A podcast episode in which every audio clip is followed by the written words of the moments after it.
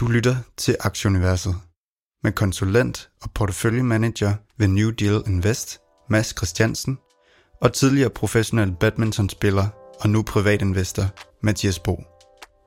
Velkommen til Aktieuniverset.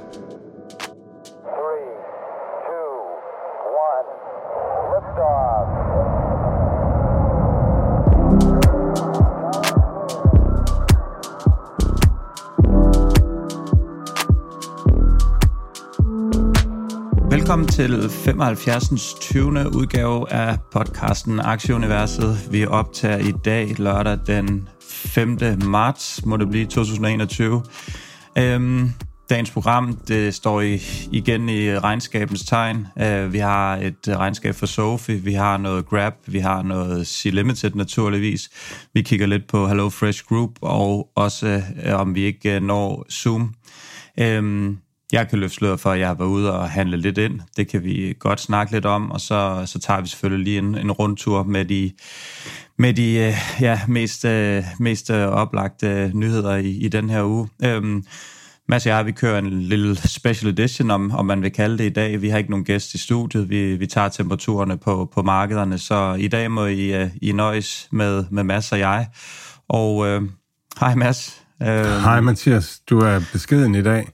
ja, det er, det er jo ikke lige tiden at, øh, og, øh, at slå på trummen for det helt store. Det er igen Nej, en, det er en lidt trist uge, både ja, rent øh, ja, menneskeligt, men også øh, rent øh, aktiemæssigt. Så hvordan holder du øh, humøret op? Og jeg, jeg, jeg føler, jeg er ved at blive sådan lidt... Øh, der er sådan et, et ord på, på lægelatin, der hedder indolent. Det, det synes jeg er super sjovt. Doler, det er smerte, og inden det er bare, at så har man ikke smerte. Så det er ikke sådan, man har det ikke godt, man har bare ingen smerter. Men, øh, men det, det er sådan, det, det altså, jeg, jeg er ikke så jeg er ikke så bekymret mere for, for nedside. Jeg, jeg føler egentlig, at, at, at det er okay øh, på lang sigt her, hvor vi er nu. At, at jeg, er ikke så, jeg er ikke så bekymret mere, så, så det er bare sådan her, den, den udvikling, der var i går, så konstaterer man bare, at, at de fleste af ens aktier, de er 10% nede, og så, altså, så, må man, så, må man, øh, så må man videre. Det, det er sådan, jeg har det. Hvad, hvad med dig? Jamen, jeg har det på, lidt på samme måde. Altså, øh, man er blevet, man er blevet øh, banket så meget til, tilbage i porteføljen, og alle ens aktier, de, de falder jo det jo ikke. Det er jo, det er jo ofte, man lige øh, kigger ind, og så er de 10-15 procent nede, sådan nærmest på en daglig, øh, daglig basis. Så det gode er ved at, ved at blive fattigere på den måde, at øh, så bliver man lidt mindre fattig dagen efter, når det, når det falder tilsvarende. så, så på den måde, så er det også sådan lidt, men, men omvendt, så er det også på en eller anden måde en lille smule nemmere at forholde sig til, fordi den her snak, vi havde for et par, måske et par måneder siden, hvor man sad, kan man lave ændringer i portefølje? Er det fordi, man har forkert, for fat i nogle forkerte aktier og sådan noget?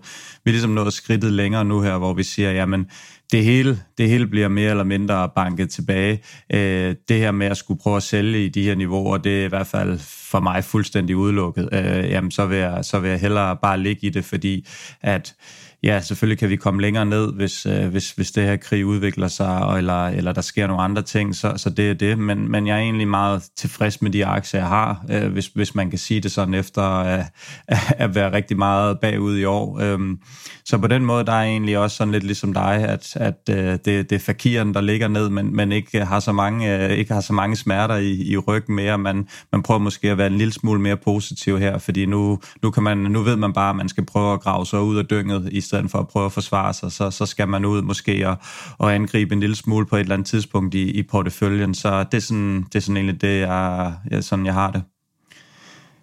Øhm, Mads, lad os lige starte med, øh, med indeksene. Øh, S&P nede 1,30 for ugen. Øh, DAO det samme. Øh, Nasdaq 2,80 cirka. Øh, DAX'en, den er, den er banket godt tilbage, jeg tror omkring 10 procent, og se OMX'en på hjemmebane her, øh, E2, 240 eller noget af den stil, øh, banket ned. Den 10-årige rente, den er så også faldet ned i 1,72 nu.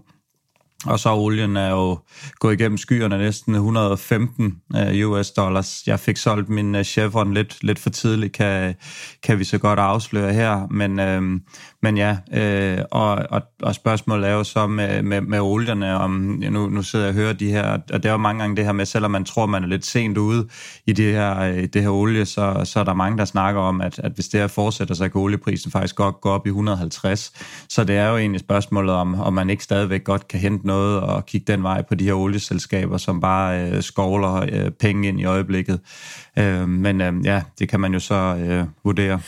Stiger olieselskaberne øh, på baggrund af det her? Altså, det, det, øh, jeg, vil, jeg, jeg ved ikke så meget om olie, men jeg vil bare sådan tænke, at, at, at man måske ville se det her som en midlertidig prisstigning, og ikke som en, en strukturel skift i, i olieprisen, og så vil man måske øh, pas på ikke at handle olieselskaberne for langt op, fordi at, at det, øh, altså det er jo den, den langsigtede oliepris, de skal prises efter.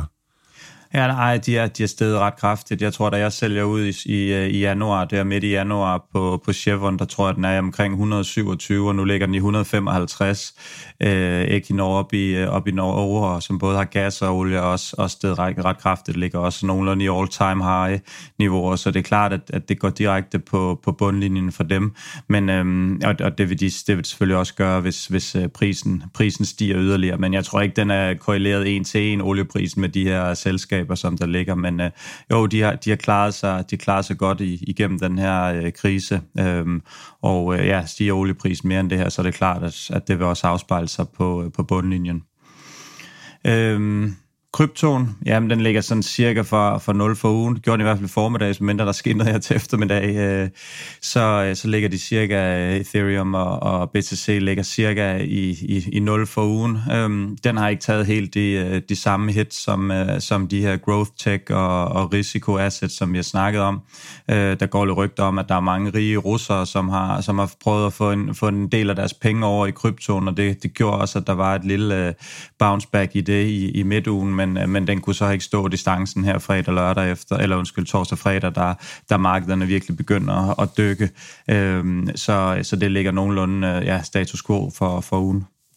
Ja, det er lidt spændende, hvad, hvad det kommer til at gøre ved kryptoen, altså øh, krigen i Ukraine og, og det her med SWIFT-blokaden. Øh, øh, Ming Zhao, som, som vi havde med, som, som vi interviewede omkring øh, Evergrande, øh, dengang. Hun, hun havde en spændende tråd øh, netop omkring det her, at, øh, at det her måske ville give et, et, et, øh, et rush imod øh, kryptovalutaer, fordi det, det netop ikke er sådan noget, man kan, man kan kontrollere. Og jeg kan ikke lade være med at tænke den anden vej også, at det kan også være, at, at det vil øge øhm, hvad skal man sige, regeringernes øh, ønske om på en eller anden måde at, at, at, at, at sørge for, at der ikke er en, en ukontrollerbar valuta, sådan at man kan, man kan kontrollere øh, den næste øh, Putin også øh, økonomisk. Og så i samme tråd, så havde hun faktisk en, en spændende betragtning, øh, netop at, at, at Swift, og jeg kan ikke sådan helt forklare det. Men, men SWIFT-systemet øh, gør, at der er rigtig mange lande, som skal have en, en hel del dollarreserver, øh, fordi det, det, øh, det, det er baseret på dollar. Og det, øh, det, det snakker hun lidt om, at, at det, kan, det kan blive en trussel for dollaren på sigt, at, at SWIFT-systemet er, er, er øh, bliver, måske bliver, bliver mindre vigtigt eller mindre essentielt i, i økonomierne fremadrettet. Så det, det er spændende, hvad, hvad der sker langsigtet. Ja, på det her med, med pengeflytninger og sådan nogle ting, så var, så jeg også spændende omkring, at Kina øh, får udnyttet lidt mulighederne det her, fordi de stadigvæk har åbent for russerne, så der er mange der af russerne, som har som her de sidste øh, uges tid har, har flyttet penge til de kinesiske banker, hvilket måske så også godt kan, kan styrke. Nu er med på, at, at det måske ikke noget, der rykker det helt store, men i hvert fald noget, der gør et, et, et stort indflow i, øh, for, for russiske oligarker osv., som åbner i kinesiske banker, som tager imod dem, plus også mod, mod mod den her digitale hjørne, som, som kunne være en substitut for, for det her SWIFT-system, som russerne ikke rigtig er mere. Så, så mens de, de går i krig mod vest, så virker det som om, at de, de arbejder lidt øh, i, i øst, og, og Kina ikke har noget mod at, at tage det her ind i hvert fald. Så, så det er også spændende at følge med i, hvad, hvordan det foregår den vej over. Øh, kineserne, der plejer man jo at sige, når når noget med penge og noget med ting, så plejer de at være gode til at handle og effektive, og skal ikke, der skal ikke igennem så mange ting. Det er lige, det er lige nogle hurtige aftaler, og så, så kører det. Så, øh, så det, det virker i hvert fald til, at, at der er en eller anden form for pengeflow, der, der går den vej over. Jeg tror, at Aktieuniverset bliver nødt til at sende dig, øh, sende dig øst på øh, på et eller andet tidspunkt og lave noget øh, research der, øh, for at, at finde ud af, hvad der er op og ned i alt det her. Ej, det er altså lidt voldsomt nok, du sender, du, du sender mig i, øh, i marken i Kina. Det synes jeg altså lige på den russiske. Jeg har godt nok været slået min folder i både Moskva og Vladivostok, men, øh, men må, lad os lige tage en, øh, tage en pause og, og lige, lige smide Rusland lidt i skammekronen, og måske også lidt Kina på nær lige min, min Futo Holding og Alibaba, de må godt køre derud af, men ellers så lad os lige få, få givet et gult kort til Kina, og så øh, kæmpe rødt kort til Rusland, så, øh, så tror jeg vist, at det, det er mest, mest færdigt lige for en, en tur i, i omklædningsrummet og, og et brugsbad lidt, uh, lidt før tid. Øhm, men så så jeg lige en nyhed med opstart, øhm, at øh, den var nede, ja, det var den jo sådan set mange dage, men 14 procent i, øh, i tirsdag, tror jeg, eller øh, undskyld, i torsdag, så det var fordi, at ham her, øh, deres chairman Dave Guard, hvordan udtaler man det? Noget den stil? Ja, sådan noget fransk, fransk-agtigt, ja, lydende. Ja, ja. ja jeg, jeg, havde, jeg, havde, jeg, havde, havde, jeg havde spansk i, øh, i gymnasiet, så jeg er i hvert fald tilgivet. Men øh, han, han, solgte, øh, han solgte 133.000 stykker aktier. Det er selvfølgelig aldrig et, et positivt tegn, når, når øh, deres, øh, ja, en, af, en af de ledende figurer i, i et firma går ud og sælger. Jeg, personligt kan jeg godt, egentlig godt forstå det, hvis man, øh, hvis man har været med til at bygge noget op, og man har rigtig mange af sine penge bundet der, så synes jeg ikke, at det er underligt, at man, man sælger lidt aktier for at betale skat eller købe et sommerhus øh, i, øh, på Mallorca. Så, så for mig er det ikke, men det er selvfølgelig noget, som, som markedet altid er lidt usikker på, og ved han noget, eller, eller hvad han ikke gør, men det kan man jo så gisne i. Men, men faktum er i hvert fald, at øh, han har solgt øh, 133.000 styks i, øh, i torsdags. Ja, det, det er noget, markedet typisk overreagerer alt for meget på altid, at, at, øh, at insiderne sælger, som du siger, de skal betale skat, og en gang imellem så vil de også have en ny båd, eller hvad man nu sådan lige har brug for, øh, til, til, sådan at, øh, til dagen og vejen og, og, og almindelig livsførelse. Øhm, så, øhm, så, så det sker jo, og de skal jo også diversificere sig og, og tage noget gevinst hjem og sådan noget. Så, så øhm, altså det, det, det, man altid kan stole på, det er insiderkøb. Altså det, det gør de, fordi at de, de tror på, på skidtet, men, men salg og opstart er jo, er jo meget højere end, end IPO'en. Jeg kan ikke huske, hvad IPO'en var, men, men, øh, men den er sten meget, så det, det skal man ikke lægge så meget i. Opstart er jo, det er jo vanvittigt volatilt. Er det en, en måned siden, at den bundet i 76, og så har den været op og vende i et eller andet eller 160, og, og så cykler vi lige øh, hurtigt den anden vej her. Så der er virkelig øh, der er gang i den, i karusellen. I opstartkarusellen. Der er også øh, ja, egentlig sådan okay stabil i Alibaba, stabil faldende. Øhm, der er den her, øh, den her snak om en delisting i USA i, i 2024, og det er sådan, jo, men, men selvfølgelig betyder det noget på den korte bane, men det er lidt det der igen, det er sådan lidt, folk vil gerne have nogle ting og panikke over, og en grund til at sælge ud og sådan nogle ting. Altså øh, smarte investorer, øh, inklusive, øh, ikke fordi jeg siger, vi er smarte, men i Danmark kan du også godt købe tingene i Hongkong, og så bliver de parallelt listet i, i London i stedet for, eller Frankfurt eller et eller andet. Øh, så hvis selskabet de leverer, så, så er det mere mere eller mindre på den lange bane i hvert fald lidt ligegyldigt, hvor at øh, folk skal købe den henne. Øh, de her, øh, hvad hedder det nu, øh, online platformer og så videre, som vi bruger, de, de har mange af listingsene alle steder, stort set i verden, så, så folk, der vil ud i, i firmaerne, de, de kan godt komme ud og købe aktier, så, så det er igen det her lidt kortsigtet støj, hvis det er, at dem bliver dealet i USA, det kommer der helt givet til at, øh, at, at betyde noget, men det er ikke noget, der skifter casen for Alibaba, det er jo ikke på grund af deres aktienotering i USA, det er fordi, de, de har et godt infrastruktur i, øh, i Kina og, og sælger meget øh, gøjl derude øh, primært og, og også breder sig, at, at man skal købe Alibaba. Så igen lidt støj, men, øh, men det er i hvert fald også noget, der, der, der gør, at, at folk er, er lidt mere netto-sælger af Alibaba, og ja, jeg tror også, den er nede omkring kurs 100 dollars nu her, så den er også stille og roligt øh, trillet, trillet bagud, dog ikke så meget som, som nogle af de andre. Nej, men det markedet venter på, altså det er jo, vi venter på, at køberne tager magten igen.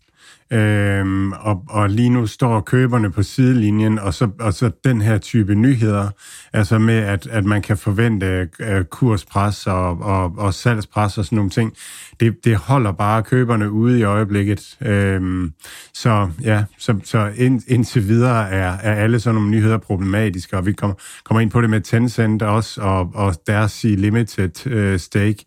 Det er også noget af det, der holder markedet ude, at, at man er bekymret for, om Tencent skal sælge mere, og hvis de skal det, jamen så, altså, så, så skal der mange købere ind, og det er ikke lige købere, der er flest af i øjeblikket. Så ja, det, det ja.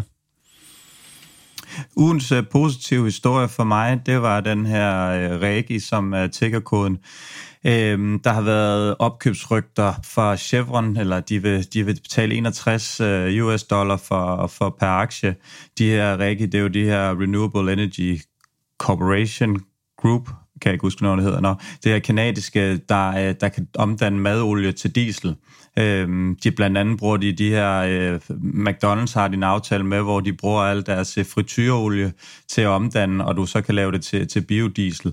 Øhm, og det er jo sådan, i den her grønne øh, omsætning, og det her med, at man ikke øh, kan måske få, få energi fra Rusland i fremtiden og sådan nogle ting, så, så er det smart, og det er jo en af de her aktier, som, som jeg har nævnt lidt, at man kan sige, at markedet har altid ret, men, men jeg har snakket med flere så sent som her i, i forrige fredag, der var jeg øh, spiser en frokost med en, som også er inden for, for det her grønne, og, øh, og, og også meget godt, han siger, at det her det er smart. Det det selvfølgelig er i øjeblikket, fordi det, det, er, det er stadigvæk en mindre produktion, så... Øh, er det cirka to og en halv gang dyre at sejle på det her for skibe, for eksempel en, en almindelig brændstof. Øh, men igen, i forhold til den her grønne omstilling, jo større det bliver, jo, jo bedre man bliver til at, til at få, få øh, proces, øh, lave processen om på, på den her grønne, så, så er det noget, der giver mening. Og det er jo sådan, jeg vil, jeg vil godt være så fræk at sige, at det, det er måske noget af det, som det brede marked ikke har fundet helt ud af endnu, hvor genialt det er, og hvor grønt det er. Øhm, og der vil helt sikkert også være øh, mindre afgifter på, på den her slags i fremtiden, når, når, når, øh, når staterne finder ud af, at, at det er egentlig relativt nemt at, at bruge det her madolie som, som brændsel. Og, og altså frityreolie fra McDonald's, det er altså vedvarende energi det er en vedvarende energikilde. Det vil altid være der, det vil, det vil, bare, det vil der være mere og mere af ned ad vejen. Sådan er det. Og det har, det har Chevron så fået øje på, øh, det har de nok haft meget godt styr på hele tiden, men nu, øh, nu virker det til, at de har bidt til bolle. Og det, det sådan konkret betyder for, for det her, det er, at, at det kommer ind under øh, vingerne på Chevron. Det er klart, at, at deres øh, kreditvurdering, de, de er i forhold til læring og opbevaring og køb og sådan nogle ting, så er de, så er de meget afhængige af at få gode kreditter, og, og når et så stort selskab som Chevron kommer ud og kan garantere dem øh, bedre øh, kredit, kreditscore i, i den her branche, så betyder det, at de kan købe mere ind og, og måske få nemmere til at, at få det her omsat. Øh, det er klart, at aktien den, den fløj op i, i, i den her kurs lige omkring 61, stort set en til en med den øh, plus minus meget lidt over og under i løbet af, at der, der nyhederne kom frem.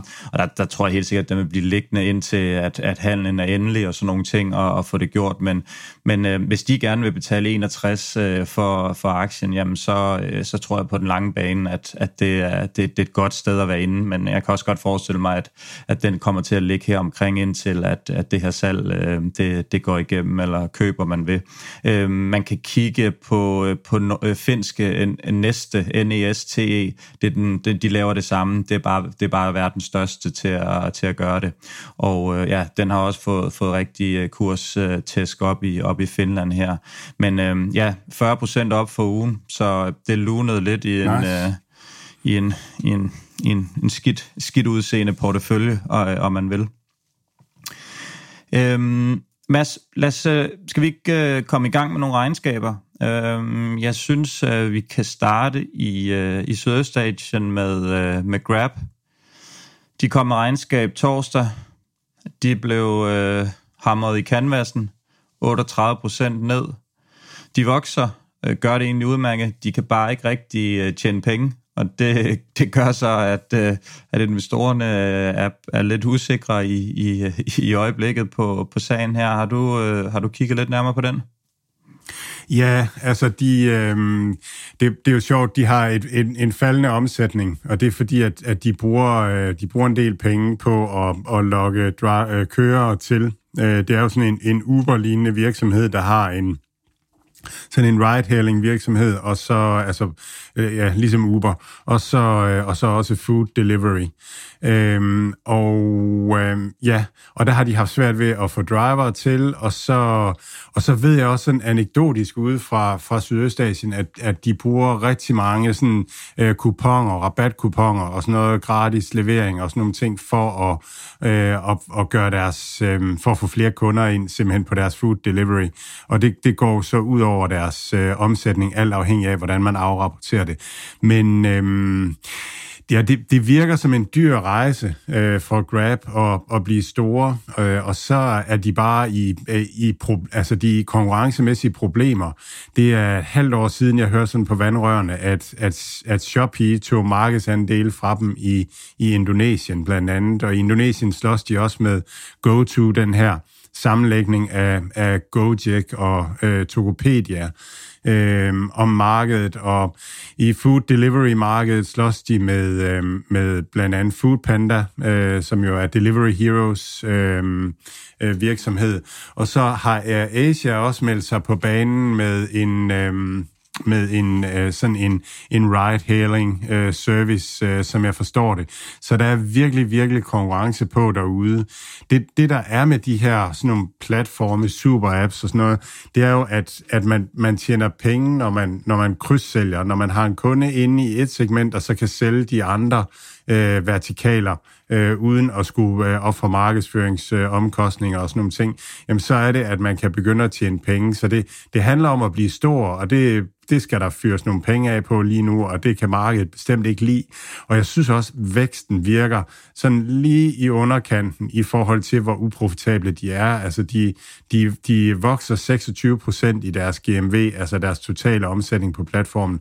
Og det er ikke sådan, fordi at der er ild i den så øh, når det er så lidt. Og så, så samtidig med, at man er så langt fra profitabilitet, og, og, og konkurrencen er så, så hård, som, som den er, så synes jeg, det virker...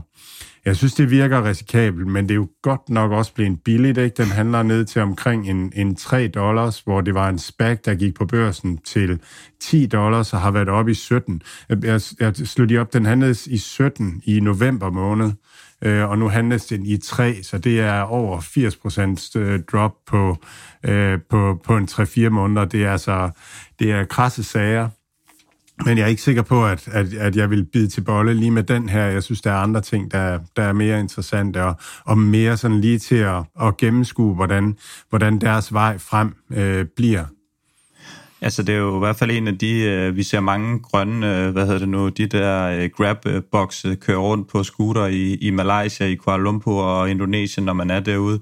Så det er også to vækstområder, hvor de ligesom har deres forretning. Øh, måske også to vækstområder, hvor, hvor de her øh, øh, omkostninger til, til chauffører og sådan noget ikke er lige så høje, som de vil være i Danmark. Så det er sådan lidt, men som du siger, 70 procent nede fra, fra toppen, det, det er voldsomt. Ja, jeg ved, at i, i Bangkok, der, der for et par år siden, der var, der, der var det Food Panda, der, der reagerede, eller reagerede. Og nu er det Grab, der re, øh, reagerer i, øh, i Bangkok og leverer langt det meste. Food Panda øh, er stadigvæk førende uden for Bangkok i, i, øh, i, i oplandet i, i Thailand og de, de større byer der. Øh, noget af det Grab gør, Øh, det er, at, at de, øh, de tilbyder at levere også for restauranter, der ligger langt væk, hvor Foodpanda, de vil kun øh, levere for restauranter, der ligger sådan lige i lokalområdet. Og det er jo, det er jo bare, altså, det, det, det gør jo så, at Grab måske får nogle større omkostninger på det. Man betaler sig selv lidt ekstra for, for den længere tur, øh, køren øh, leverer, men, men det er sådan en, en, en, en, en forretningsmodel, der er sværere at styre. Øh, ja, så det er, det er spændende. Noget af det, jeg, jeg har hørt øh, et interview med deres founder, og, og det er jo sjovt at høre, at han, han føler, han lyder som om, at han har styr på det. Altså som om han ved, hvad han gør. Han bygger den her super-app. Og så snakker han rigtig meget om det her med lokal commerce, som også øh, DoorDash øh, snakkede meget om, og som Delivery Hero gerne vil ind i, at man, man vil gerne være marked, at levere alt det, øh, der er i lokalområdet hjem til folk. Øh, så hele den her quick commerce rejse, man har købt en, en supermarkedskæde også, og sådan nogle ting. Så, så det er den vej, man, man bevæger sig. Det, det er spændende, om, om det lykkes. Lige nu ser det, ser det voldsomt ud det hele, det hele ser vist voldsomt ud ja. i, i øjeblikket, Mads. Øhm, ja, vi, dagens, eller hvad man siger, ugens øh, højdepunkt, øh, det var jo selvfølgelig Sea Limited-regnskabet. Øh, det ved jeg, du også har, har været lidt i, i dybden med. Øh, det så meget godt ud mandag, øh, og så, øh, så så det så ikke så godt ud siden. Øh, kan du ikke lige tage os, øh, tage os med på den rejse? Jo, altså det negative, det er, at, at øh, Garina skuffer. Sea Limited har jo tre søjler. Øh, Shopee-søjlen, som er e-handel, øh, og Garina, som er den, den oprindelige virksomhed, som er, øh, som er, er, er computerspil. Og der har de haft det her kæmpe successpil, Free Fire, som er blevet en, et af verdens allerstørste øh, spil øh, i den her periode, og virkelig har, har leveret en masse penge til at udvikle resten af virksomheden. Og så har man øh, den sidste søjle, som er, er, er Financial Services, øh, C-Money, øh, som er, er den sidst tilkommende. Øhm, og, og Garina, øh, som ligesom har været øh, øh, cash cow til at, at, at bygge det hele, skuffer rigtig meget, falder i omsætning, og øh, det er sådan med, med, med mobilspil, at når, når først de ser ud til at være over toppen, altså så kan det godt gå rigtig hurtigt og blive rigtig grimt øh, ned ad vejen. De har nogle, nogle nye tiltag, noget der hedder Craftland, som er sådan et en, en øh, map editor, hvor man selv kan lave kortene til det her Battle Royale-spil, øh, og, og folk kan engagere med det, og de siger, at der er 40 millioner aktive brugere på, på bare den feature i, øh, i spillet. Det så de, og de ser, den, de ser spillet som en platform og, og, og forventer at kunne, kunne blive ved med at, at udvikle på det længe, og der, der er en kæmpe brugerbase og sådan noget nu. Så er så man i problemer i Indien. Øh, og jeg har sagt det her mange gange, jeg, jeg tror simpelthen ikke på, at man skal regne Indien med til øh, det totale adresserbare marked. Jeg tror bare, man skal være glad, hvis det er, at Indien øh, bliver til noget, men, men det er svært for udenlandske virksomheder at komme ind i Indien. Det har vi set for Amazon og Facebook og Google og, og så videre og så videre, så, så det, det kan man ikke bare regne ind øh, på den måde. Øhm, til gengæld så, øhm, så er digitale finansielle services fuldstændig on fire, altså vokser rigtig, rigtig meget, men også fra en, en lille base. Men man guider mod, at, at de kommer til at, øhm, at udgøre øh, 1,2 milliarder i, øh, i revenues i øh, 2022, digitale finansielle services, og det vil være en vækst på 150 procent. Øh, selve Shopee får, får omsætning for 9 milliarder, og så selve Garena, spilvirksomhed virksomheden guider man til at have 3 milliarder i, i omsætning i 2022. Så, så det, som jeg fæstner mig ved, det er, at, at den langsigtede tese, det har altid været Shopee og digitale finansielle services, altså det, der er Mercado Libre i, i, i Latinamerika. Og det vil se ud til at vokse, som det skal, øh, og, og blive stort. Og så det, som det, som er vigtigt at forstå, og det, som nu, nu har vi talt Alibaba, det Alibaba har været, øh, været god til, det er at blive dominerende. Og når sådan en digital platform, sådan en super app bliver dominerende, så begynder den at få stigende, det man kalder take rate. Altså man, man tager et større og større del af omsætningen, simpelthen fordi ens produkt bliver mere og mere komplet og mere og mere fuldendt, øh, og skaber mere og mere værdi for brugerne. Og det er den rejse, som Shopee er på, og det er derfor, jeg altid siger, det eneste, jeg kigger efter, det er, om, om, øh, om Shopee ser ud til at vinde i Sydøstasien. Og det gør de stadigvæk. Altså, de, de voksede... Det, det tal, jeg kigger på, der hedder øh, Marketplace Revenue, som er, er de Øhm, de fees, som øh, Shopee tager, det voksede med 100% i forhold til øh, sidste kvartal. Dog ikke så meget kvartal over kvartal, men det er stadigvæk en, en meget større vækst, end det vi ser i, i det meste andet e-commerce øh, her i, i Q4. Så det, det synes jeg ser, øh, ser godt ud, og det er, det er casen for mig øh, fremadrettet. Og jeg tror ikke, at, at at, at den her prisaction er et udtryk for, at, at, at sige Limited ligesom ikke lykkes, eller at verden ikke går mod e-commerce i Sydøstasien. Så øhm, ja, så samlet set, så, så synes jeg, at den langsigtede case er intakt, um, og som jeg sagde, så kan der godt komme mange aktier til salg fra Tencent, og spørgsmålet er, om markedet er klar til at absorbere dem og sådan noget, så den kortsigtede case er, er, er usikker, men, men øhm, faldhøjden er i hvert fald øh, væsentligt mindre nu, end, end den har været tidligere. Ja, det var det. Vi, vi snakker kurs 97, lukker den i øh, fredag aften her, ikke? Og, og hvad var det? 28. var den op i 150, ikke? Så det, det, det er 40 procent på en uge, ikke? Starter egentlig fint i et grønt marked mandag, hvor, hvor, hvor, der, var, hvor der var positivitet omkring dialogen. Øh, ja, primært i, primært i Ukraine-Rusland øh, ting, så, så stiger den, og så kommer det her, øh, ja, du siger en lille smule dårligere regnskab fra, fra deres indtjening, i hvert fald øh, spil, spildelen, og så, øh, og så er den simpelthen ustoppelig og bare kører fuldstændig i hullet. Øh, men fundamentalt hører dig sige, at der er ikke noget, der, der, der ændrer sig for dig. Du skal ikke, øh, du skal ikke ud øh, af den her aktie, du, øh, du ligger, eller måske endda køber en lille smule op, eller hvad?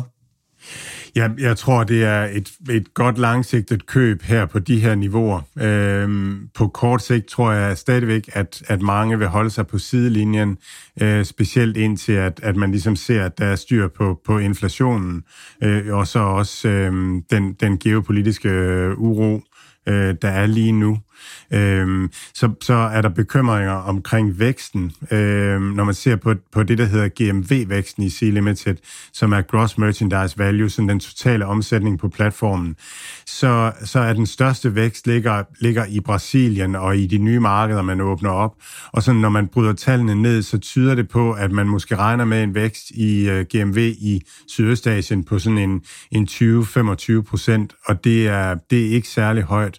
Men den pointe, jeg sagde med, at take-raten stiger, det vil, det vil gøre, at, at omsætningen vil stige væsentligt mere end, end GMV'en, så, så, så man vil stadigvæk formentlig se ind i en, en, en ret høj øh, omsætning. De guider selv for 76 procents omsætningsvækst i, i Shopee øh, for, for 2022, så jeg synes, det ser ret solidt ud. Og så synes jeg, at at hvis man gerne vil se, hvor digitale finansielle services kan være om et par år, så skal man prøve at lytte til Mercado Libres regnskab. De har virkelig en, øh, et, at deres finansielle services er fuldstændig on fire øh, og, og er ved at være en, en, en væsentlig del af Mercado Libre-forretningen. Øh, og det kommer også for, for C-Limited i Sydøstasien, tror jeg.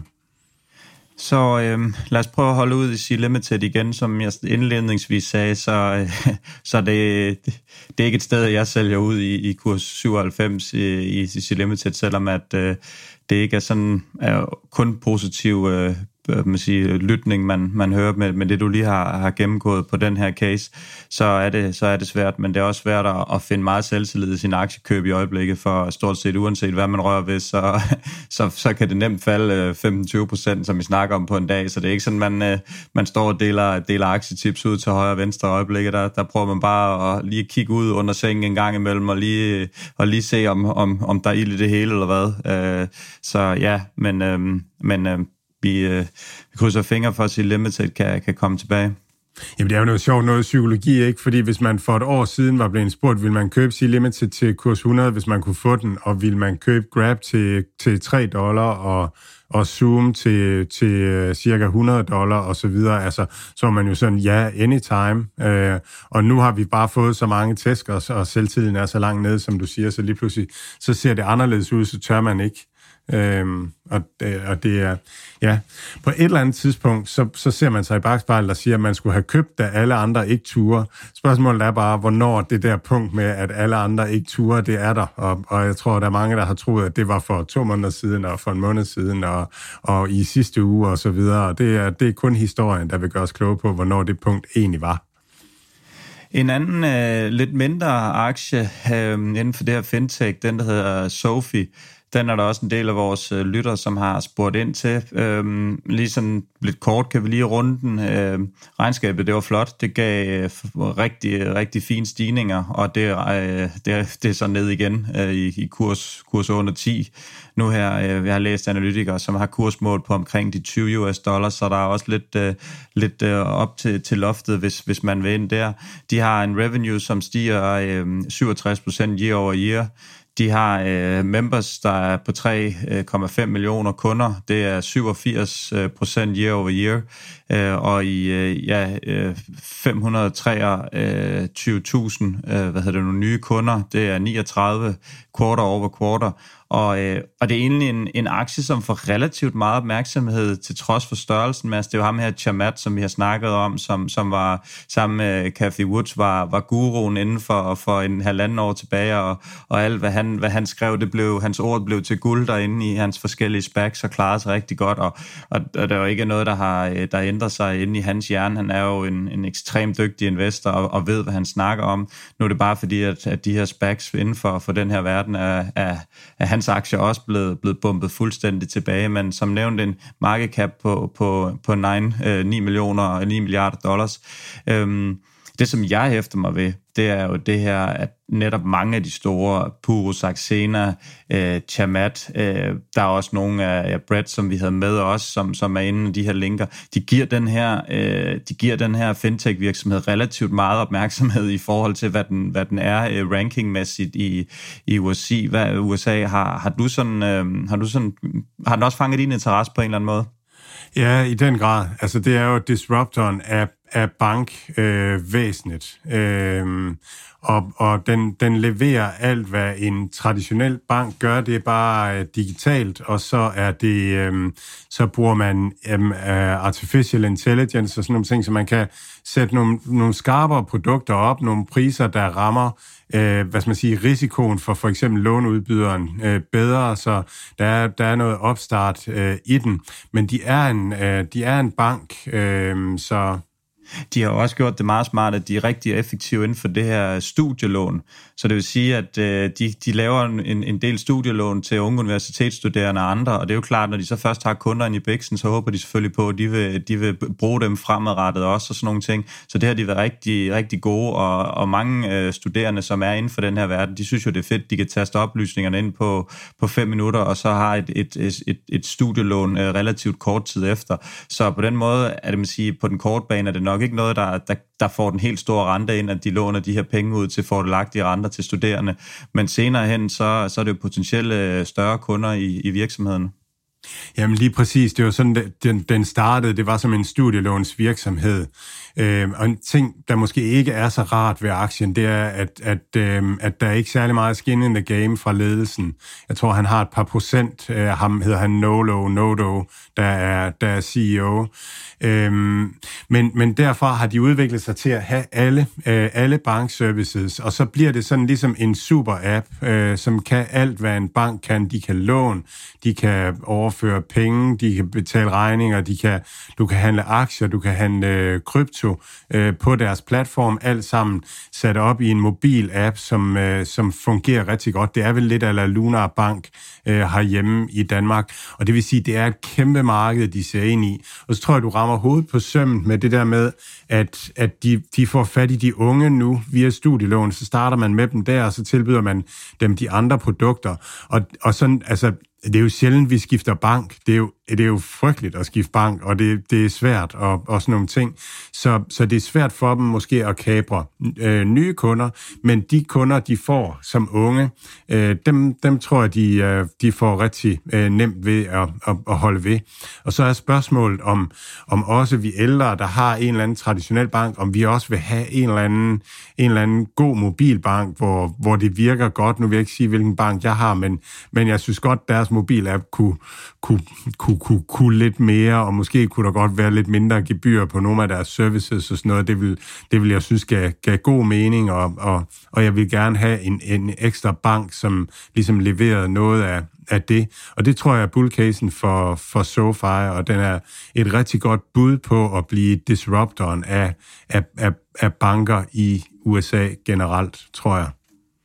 Man kan også bare se, hvor hurtigt, at, øh, at at Nordnet og Saxo Bank her i, i Danmark og Skandinavien har, har vågnet ind. Ikke? De kommer ind i en, i en meget, meget tung branche, øh, branche og, og fordi de har er gode til at sætte deres hjemmeside op, det er rimelig øh, overskueligt, de slår sig på lave gebyrer, og det er meget, meget brugervenligt, jamen så, så kommer folk rendende, øh, og det er jo måske lidt det samme med de her lån, som, som vi har talt om mange gange, jamen det, der, er en, der sidder en bankmand og skal godkende det, ikke? og hvis han har, hvis han har tabt i paddle eller et eller andet, så kan det godt være, at han møder lidt, øh, lidt ondt i sulet ind på, på kontoret, ikke? og så kan det godt være, at de siger, de siger nej til, at du skal have, have en ny Tesla, øh, hvor du havde fanget ham, hvis han havde vundet paddelkampen, så har han sagt, jamen lad os prøve, om man kan lidt rundt på det. Så så længe der er den der øh, nogle personlige følelser indover, og det har en, en algoritme altså ikke, når du sidder og lige taster din lønseddel ind, og så, så ser, hvad du kan låne til, der er den altså rimelig ligeglad med, om, om den er tabt i paddle eller ej.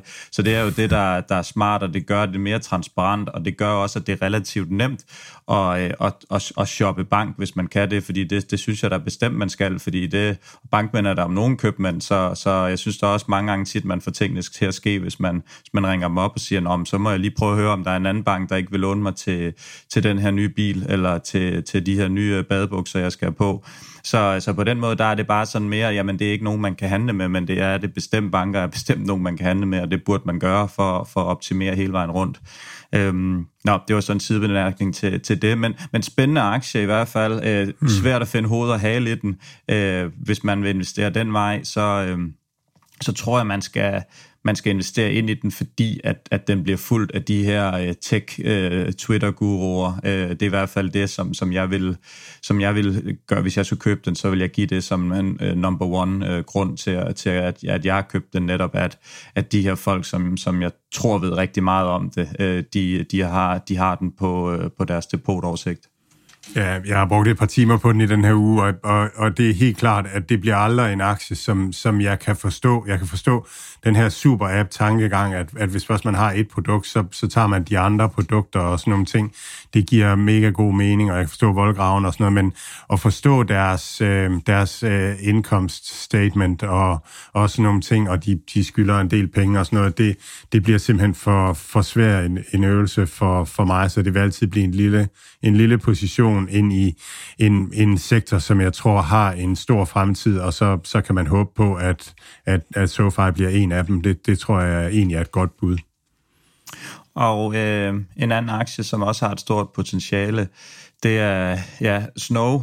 Øhm, øh, de fremlagde også regnskab. De gik ud lidt konservativt og... Øh, øh, tror jeg, og, øh, og sagde, at deres øh, growth-aftager, øh, de guider nu for, for mellem 67 og øh, 65 til 67 procent vækst. Øh, jeg tror, deres, jeg tror, deres CEO, han hedder et eller andet Frank øh, Slutman, eller Slotman, eller sådan noget. Jeg, jeg, jeg kan egentlig sådan forstå på de analytikere, der dækker den. Det lød som om, at han gik ud og slowplayede den en lille smule.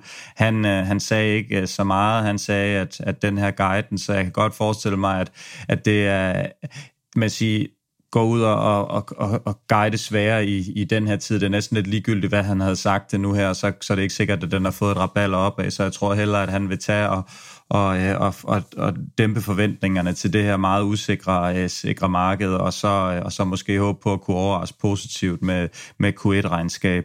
Øhm, de vokser mere end deres øh, konkurrenter på grund af deres øh, øh, åbenbart rigtig gode service i forhold til. Så øh, jeg synes, det er en spændende, spændende aktie. Jeg tog også en position, øh, og jeg kunne se, at, øh, at ham på Saxena, han også havde, havde, øh, havde øget sin, sin position efter, at den faldt omkring 20 procent på, på det her regnskab. Jeg var så lige tidligt nok ude, fordi den, den dykkede så ja, fra, for, tror jeg, fredag 10, 10 procent mere i går, eller et eller andet andet øh, hvor, øh, hvor jeg så havde bit til bold. Øh, men, øh, men det tror jeg ikke var noget med virksomheden at gøre. Det var nok øh, Ukraine-krigen, øh, som, som gjorde, at den, den satte sig yderligere, og folk de, de bare tager hånden af kogepladen, selvom at der ikke er noget i, i vejen med, med firmaet. Det, det, det er en stærk case, de har, øh, sådan som jeg lige umiddelbart ser det, og jeg synes, det er et spændende selskab. Ja, hvis man har appetit på, på langsigtet vækst og er villig til at betale for det, så når, når de andre selskaber er samme skuffe, de falder 10 procent, altså, så, så skal den jo også 10 procent ned, fordi at, at øh, så, så, bliver, så bliver de andre selskaber relativt mere attraktive ellers. Øhm, så, så det er den vej, det går. Puro er, tror jeg, er god at følge til den her slags selskaber, der er svære egentlig at og, og, og forstå og få fod på og kigge ind i både SoFi og Snow, øh, fordi han har et kæmpestort netværk inden for finansverdenen, så, så han, er, han er god til at få verificeret, om, om, om tingene fungerer eller ej, de her aktier, som er svære at overskue øh, på den måde.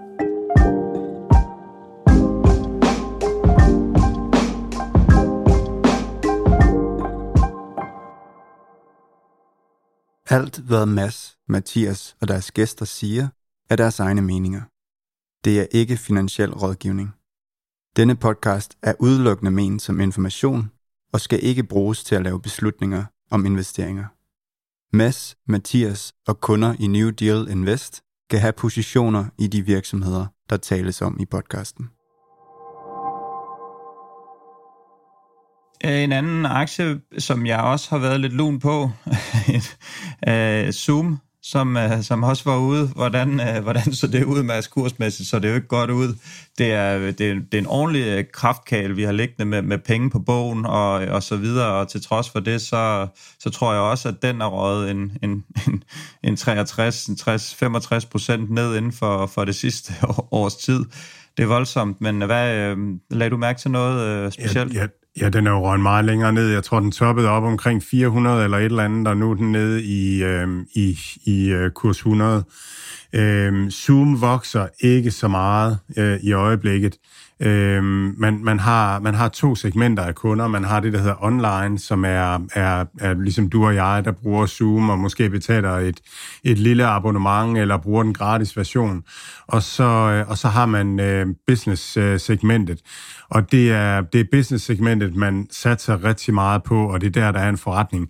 Og det er bygget om omkring Zoom, Phone og øhm, Zoom øh, conference call, alle mulige møder og sådan noget, man bygger ting ind. Jeg hørte, at øh, var det, at Adobe, en af de der underskrift-ting, øh, at, at den bliver bygget ind i Zoom, så man kan sidde på et Zoom-møde og gennemgå en kontrakt, og så kan man skrive kontrakten under undervejs. Det er sådan en masse features, de vil bygge ind. Så har de øh, lavet et, et kontaktcenter nu, øh, som de lancerer et virtuelt. Så det er den her online, øh, cloud-baseret kommunikationsplatform, som, som er deres øh, fremtid. De øh, guider for en earnings per share på 3,5 dollars øh, næste år, så hvis man lige regner det hurtigt igennem, så giver det en, en PE for 2022 på, øh, på cirka øh, 30 øh, og de guider for, at, at der skal investeres en masse og sådan nogle ting, så, øh, og deres øh, research og development øh, spend stiger 133 procent øh, sidste år. Så, øh, så de, de investerer i forskning og udvikling, og, og de tjener penge, og som du sagde, så har de øh, 5 milliarder dollars på bogen, Øhm, og, øhm, og, og deres, hvad er det der? Jeg tror, deres market cap er omkring Øh, 35 milliarder dollars. Så det er sådan en okay slant at have, have stående. Og de, de er også ude at annoncere, at de vil købe for en milliard dollars tilbage i, øh, i aktier. Så øh, ja, så det begynder at være en, en value-agtig øh, aktie øh, i virkeligheden. Det, som man skal, ja, det, man skal købe ind på, det er, om, om de kommer til at lykkes over for virksomheder, om virksomheder vil det her i fremtiden. Og de havde, de havde fået en ny øh, kunde, en, en, øh, en global bank øh, ind øh, som ny kunde med, med virkelig, virkelig mange af de her øh, Zoom Phone abonnementer. Øhm, og, og det virker som om, at, at de har et, øh, noget at tilbyde de her store øh, virksomheder, så formentlig vil de, vil de have fremdrift på det, tror jeg. Jeg har en kammerat, som arbejder ved, ved Mærsk, og det var også, han havde bestilt sin første, hvad hedder nu, businessrejse igen, ned og besøge nogle kunder. Nu her begynder folk, og han var også ved at krasse øjenbrynene af sig selv i bare begejstring over, at han skulle en tur til, til Tyskland ned og besøge en kunde, efter, efter alt det her corona er stoppet, og, og nu her, når, når Asien forhåbentlig snart også kommer med, øh, og, øh, og, og man kan komme derud til, til kunder osv., så, videre, så tror jeg, der sidder rigtig mange derude, der gerne vil møde op i fysisk og se deres kunder, og det kan man jo godt forestille sig, det var et, et år eller to, hvor der er mange rejser, og så finder man en eller anden gylden mellemvej, fordi det er jo godt for, for det grønne, at folk ikke skal flyve så meget. Du sparer også rigtig meget tid til at gøre det, og, og hvis produkterne følger, som du siger, at, at man kan et eller andet virtuelt føle, at man, man sidder i samme rum, så, så er det klart, men lige i øjeblikket, der er det jo vigtigt at komme ud og besøge sine store kunder øh, fysisk og spise en, en god bøf og få et glas vin og lige øh, catche op på det, så, så den der øh, personlige kontakt er, er intakt igen. Så det er klart, at, at det vil være noget, som, som måske her på den korte banen i, i de næste et til to år, ind, indtil hele verden forhåbentlig er åben igen, jamen så, så er det klart, at det vil gøre lidt, og det giver dem måske lidt tid til at udvikle deres produkter, så, så man så, når vi kommer hen over det her, og, og folk så begynder måske at blive lidt trætte af at rejse igen, og firmaerne vil spare penge, jamen så, så har de øh, noget klar til det. Det er i hvert fald sådan, som, som jeg umiddelbart ser det.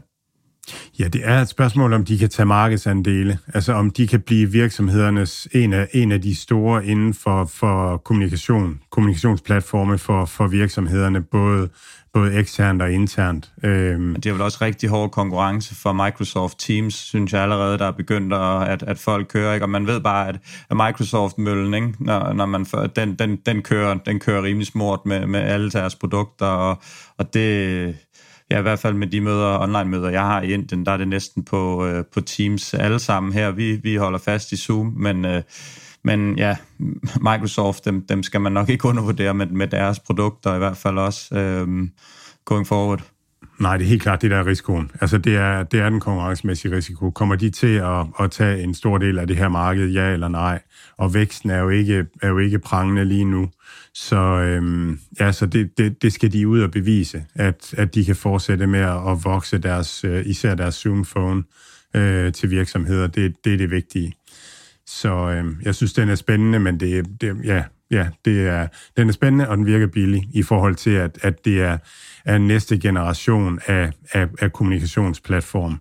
Men de skal også lige vise, at, at netop at de kan konkurrere med Microsoft og øh, Google og, og hvem der ellers er derude. Så den er billig sammen med en, en 5, 10, 20.000 andre selskaber inden for det her Præcis. space. Så, ja. så det er, ja. så det, ja, det er, øh, det om det lige skal være den, eller hvad det skal, det, ja, det må folk jo se, om de, de mener, de kan have en edge over for, for hinanden. Svært er det i hvert fald. Øhm, en kære ven af programmet, øh, vores gode venner ved Hello Fresh Group, de kæmper også lidt med det, Mads. Øh, hvordan, øh, hvordan så det ud der? Jamen, altså, jeg kan, jeg kan simpelthen ikke finde hårdt i suppen øh, ved Hello Fresh Group. Det, det kan jeg bare ikke. Øh, de, øh, de vækster deres omsætning med 37,5 procent i, i, øh, i constant currency, altså øh, korrigeret for valutaudsving. Øh, og, øh, og de har de har, de har, de har, de er kommet igennem et år, 2021, hvor de har, øhm, hvor de har øget deres cashmængde, de har positiv cashflow. Det har de blandt andet, fordi når de vokser, så får de, altså de får indkomsten for, øh, noget før de skal betale øh, deres regninger. Så, øh, så meal kit virksomheder har et, et, en, øh, har en negativ øh, arbejdskapital. Så det vil sige, de, de, de får kontanter ved at, øh, ved at vækste og ved at, at, at øge deres omsætning. Øh, men men samtidig med, at de, de gør det, har et øger deres pengemængde øh, på, på året, så har de øget deres produktionskapacitet med 50 procent.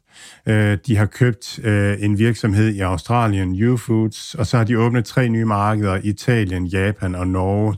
Øh, og samtidig, altså, øh, samtidig brænder de ikke penge af, øh, men, men øh, øger pengemængden.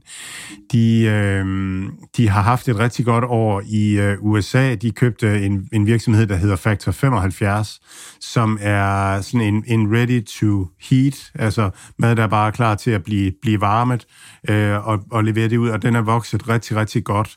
Øh, og, og en ting, jeg godt kunne lide ved earnings call, det er, de, så bliver de spurgt om, nu, nu voksede den rigtig godt, og hvordan de ser det i fremtiden, og så forklarer de, at nu er de ved sådan at, at nå makskapacitet for den der faktor 75, så der kommer måske ikke så meget vækst der, før at de får ekstra kapacitet på. Det kommer først i anden halvår her af, af, af 2022. Men så siger de det her med, at de har hele tiden øjnene på, hvor har de størst øh, afkast på de markedsføringsinvesteringer, de laver, og, og, og produktionsøgninger, de kan lave rundt omkring. Og de har hele tiden valgt imellem forskellige geografier geografier og forskellige øh, produkter inden for de geografier. Og så kan de på, på gruppeniveau hele tiden bare vælge det, det sted, hvor at, at de føler, at de får størst afkast på den øh, investering, øh, de har lavet. Og der kan vi jo bryste os med, at det har været aktieuniverset her i en periode, der har været det sted, hvor de mente, de fik størst afkast på det, ikke også? Men, men, men det har været fordi, at de har følt, at Danmark var værd at, øh, at satse på øh, i den periode. Og det, øh, det, det giver dem bare en fordel i forhold til andre øh, meal kit virksomheder, der måske kun har én geografi. Så når den geografi ikke er særlig interessant markedsføringsmæssigt, når konkurrencen er stor der, jamen så har man ikke andre muligheder, så har man ikke mulighed for at bruge pengene et andet sted. Og det er sådan, man, man taler om, der er et koncept, der hedder gorilla-investering, og det er det her med, når der er en ny øh, kategori, som meal kits er, jamen så er det nok bedst at bare at gå efter den største inden for den kategori, netop fordi, at, at størrelsen giver dem nogle fordele øhm, på den her måde. Og så er det, øhm, så, så, så skal man forstå, at det her, det er ikke særligt digitalt. Det her, det handler rigtig meget om at købe en masse grøntsager og en masse kød ind og en masse emballage, og så få det pakket rigtigt og få det markedsført rigtigt og, og sådan nogle ting. Så det minder meget om det minder meget om Heinz og, øhm, og Unilever og sådan nogle ting, altså det man kalder consumer packaged goods. Det er brand, og det er, det er fødevarer, som man skal producere, paketere og så få sendt ud til slutkunderne. Det er bare en anden værdikæde, og det hører til den digitale verden, men, øh, men det minder rigtig meget om, om de andre virksomheder der øh, på den der måde. Øh, og der er størrelse og skala en kæmpe fordel, øh, og det har de. Så jeg tror virkelig, at det er en, øh, en gave, at den er faldet så meget, øh, som den er nu her, øh, sammen med, med det andet, som man kalder tech, øh, fordi det er egentlig ikke tech, det her, på samme måde. 5, 95 tror jeg, noget af den stil var de oppe i, da de all-time high. Nu snakker vi 37 øh, euro. Har, har du, øh, ejer du den her aktie, Mads? Ja, det gør jeg. Det gør jeg. Jeg tror, det er virkelig et, et godt køb. Jeg tror, de kommer til at vokse de her 30 øh, procent øh, i, i mange år fremad, fordi verden skifter til den her måde at få fødevarene hjem i, i stuerne på. Og der er så mange andre ting. Nu gør man det her ready to, to heat, og der er en masse andre supermarkedsvarer, man kan lægge i de her kasser, man alligevel kører, kører rundt med. Øhm, og vi er, vi er i de helt tidlige stadier, og skala er en kæmpe fordel, og det har de. Jeg kunne godt lige tænke mig her til sidst, Mads, vi, lige, øh, vi var inde på det i starten her, men prøv lige at, at tale om, om markederne generelt. Øh, vi har jo selvfølgelig desværre ikke et, øh, en, en spokkugle hængende et eller andet sted i, øh, i aktieuniverset, som vi bare kan kigge ned og, at se ind i det. Det er måske også sådan lidt mere med følelserne og hvordan man mentalt holder det her. Øh, vi er jo gået fra, øh, fra pan, panik til granatchok, og det er måske ikke det, det, det rette ord at bruge i øjeblikket, men man mangler bedre, så, så bruger jeg det stadigvæk sådan som jeg har det, øh, det er jo det her med, jamen man kigger måske lige en, en anelse mindre på, hvordan det foregår. Nu, nu er man kommet fra det her med, om, om det er det er fejl i ens portefølje og fejl i ens aktier til, man kan se, at det er ligegyldigt, hvad man har, og det er ligegyldigt, om man ejede det ene eller det andet eller det tredje, jamen så vil man bare være, være fuldstændig slået tilbage. Og det her, og der, øh, der bliver man jo nødt til måske at være lidt, lidt kynisk og prøve at kigge sådan øh, lidt mere frem og kigge på, på mulighederne, når man, når man først er nede i det her. Og, og personligt så følger jeg en lille smule mindre med i markederne, end jeg har gjort tidligere. Øh, jeg, jeg sidder simpelthen bare og, og, og prøver at se, om, om man kan ride stormen af, og, og så se på, på mulighederne, som, som vi også talte tidligere om. Det er det her, at, at man metal, det var sjovt at snakke med min søster, som er på besøg, snakke lige om men i går, der, der var fortalt, at man bare ser over ens portefølje ned med, med 4%, og, og fortalt, hvad det så var i kroner og øre, så var hun i hvert fald ned af stolen, hvor man sådan lidt sådan, ja, men ja, så, så, sådan er det jo, når man, når man investerer. Det kan koste penge at tjene penge, og, øh, og, og når aktierne bare styrter nedad, sådan, så, så man egentlig... Øh, man lærer i hvert fald at blive lidt mere robust mentalt, når man, når man bare ser, at, at det går så dårligt, som, som det gør i øjeblikket. Hvordan... Øh, Hvordan prøver du ligesom at gardere dig? Nu kan jeg se, at du har, du har vasketøjet liggende i baggrunden. Øh, kravler, du bare, kravler du bare ind under det, og så, øh, så, eller prøver du at være lidt mere progressiv og, øh, og øh, ja, åben, åbensindet over for, for mulighederne? Jamen, det er mine naboers vasketøj. Jeg får 50 øre per t-shirt og øh, 10 og øre per strømpe og, og, og, og, sådan noget. Så, så det, det er det. Nej, det, det er, det er jamen, som vi talte om i starten, så, så er man ligesom, øh, man er nået over puke point nu, og, og, og, så, og så holder man, så holder man, jeg holder, jeg holder stille og roligt fast. Jeg tror ikke, der er ændret noget i, at verden, at at vi ligesom har den rigtige trend her. Verden bliver digitaliseret, øh, og, og værdikæderne ændrer sig imod Hello Fresh Groups værdikæde og, og måde at få fødevarer hjem på og sådan nogle ting.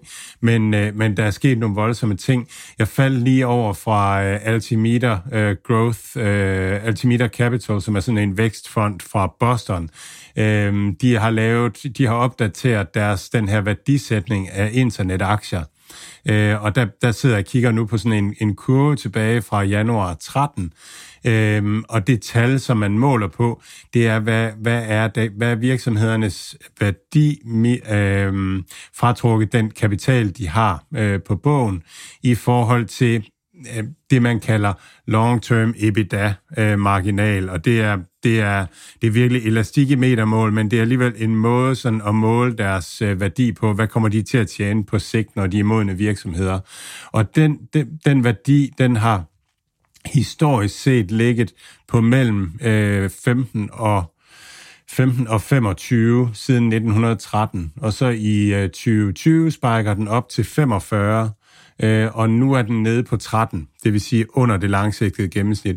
Så den her kurv af internetaktier er altså billigere øh, nu, end, end den faktisk har været på noget, noget tidspunkt siden 1913.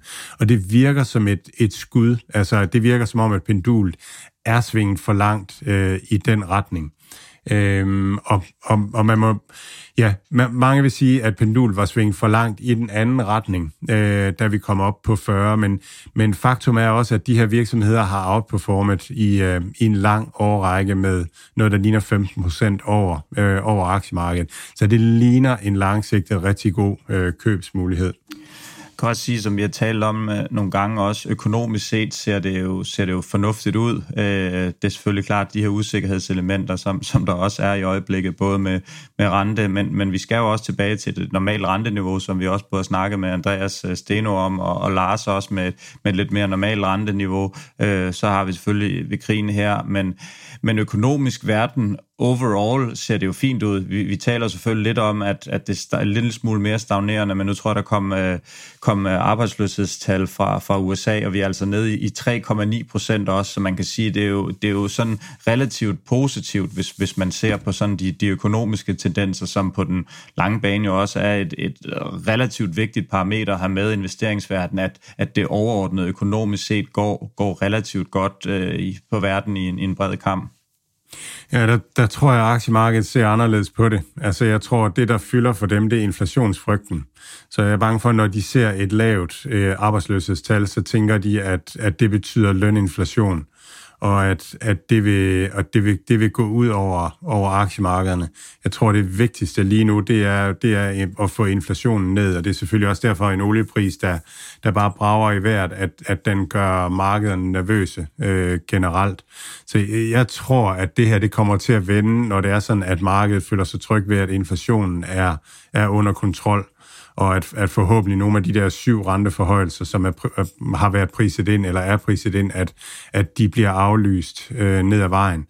Og så kan man sige, at at hvornår skal man tage, tage bettet? Altså det, det skal jo netop være, når der er priset rigtig mange renteforhøjelser ind, fordi at, at så er der muligheden for, at nogle af dem ikke, ikke øh, ikke materialiserer sig derude. Det kan også være, at vi ender med 10 renteforhold, så vi bare bliver kørt over dammtrumlen endnu en gang, og kommer til at ligne sådan en Anders Sand i, i en tegnefilm, der er fuld, fuldstændig fladmast.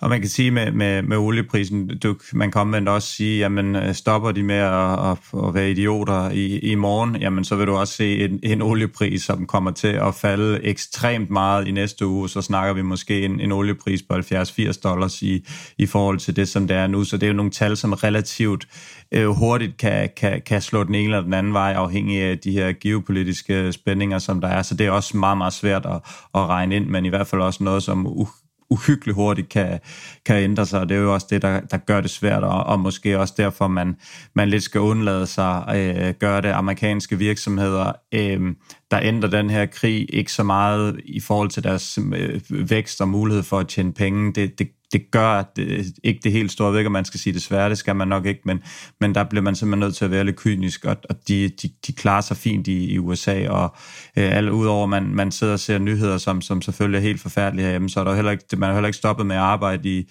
i Danmark eller andre steder på, på grund af det her, så, så julene kører, selvom at øh, man måske øh, mentalt er lidt, øh, lidt påvirket af det, og, og frygter for, hvad, hvad, hvad ham, øh, ham Torsten kan finde på næste gang, om vi skal ud i et eller andet, hvor han bare siger, nu går vi ned med brag, og og så kaster han bomber over det hele. Hvad fanden det, det, man er jo ikke, i hvert fald ikke helt tryg ved, at, at, at, at man skal i hvert fald aldrig sige aldrig, desværre øh, virker det så, så til. Nej, nej. Men øhm, ja, Mads, vi, øh, vi prøver at, øh, at holde humøret højt. Vi håber, at... Øh, at der kommer styr på tingene snart. Vi håber, at bunden snart er nået, så vi kan få et uh, rally op af, så vi kan, uh, vi kan uh, være endnu mere positive og glade. Jeg synes selv, at vi prøver at holde, holde fanen højt og, og have fokus ja. på, uh, på, de, på de positive ting, der, der indimellem er. Ja, men det, det føles også, altså det her med lørdag efter lørdag, altså det føles næsten som om, det er den samme podcast, vi laver. Altså, vi, vi taler om de samme ting. vi taler om, om det her med, hvornår det vender, og, og la la la, og, og sådan noget, hvad der, hvad der sker. Og man kan også se det på Twitter derude, at der er ikke særlig mange, der taler ret meget om virksomheder mere. Man taler om, om risiko og, og, og sådan noget. Det, det, bullcasen, den lever ikke rigtig derude. Det er ikke, det er ikke hvad, hvad virksomhederne er i gang med at bygge. Det er, det er bare deres, øh, deres, øh, ja, deres regnskabstal, om, om hvad er der på bundlinjen. Er det negativt eller positivt, og er det negativt, så, så, så, så sælger vi. Og det, er, ja, ja, og det er selv, ikke så spændende. Selv, og selv gode regnskaber, de kan også uh, blive, blive slået, slået igennem, uh, gennem gulvet til kælderen, selvom at det er positivt, fordi at Ja, på grund af de her geopolitiske. Så ja, det er ikke, øh, det er ikke så sjovt at være aktieinvestor i øjeblikket, men endnu, endnu mindre, eller øh, ikke desto mindre, så, så gør det det øh, spændende, at, at det er også noget af det, vi kan gøre. Så hold, øh, hold humøret højt derude, kig på muligheder i stedet for at, at, at grave jer helt ned, og så, øh, så må vi håbe på en, på en snarlig øh, vending. Øhm, hvad vi i hvert fald kan... Tech forår skal vi have. Det, det er ligesom kryptovinteren, så har vi haft tech-vinteren her. Lad, lad os håbe på et tech forår, et, et, et tech sommer, et tech efterår, og et, et tech 23, og et tech 24, og et tech 25. Så er vi tilbage til, til aktieuniversets tur for alle lytterne til Maldiverne, Mads, hvis vi lige kan, kan få et, øh, et, et gastronomisk øh, bullrun hen over de næste tre år af olympiske dimensioner, så, øh, så tjekker vi sgu ind på, på Taj Mahal, den femstjernede nede i Maldiverne, og så, og så ligger vi og slikker sol og drikker champagne, så uh, skal vi ikke uh, se fremad mod det, og uh, som min gode kammerat uh, Rikkis vil sige, det skal nok blive pis godt. Hvad vi, i hvert fald, hvad vi i hvert fald kan love, når vi lige kommer tilbage til virkeligheden her, det er, at uh, vi naturligvis er tilbage i næste uge. Så uh, på genhør og uh, god weekend og handelsuge til alle derude. I lige måde, Mathias.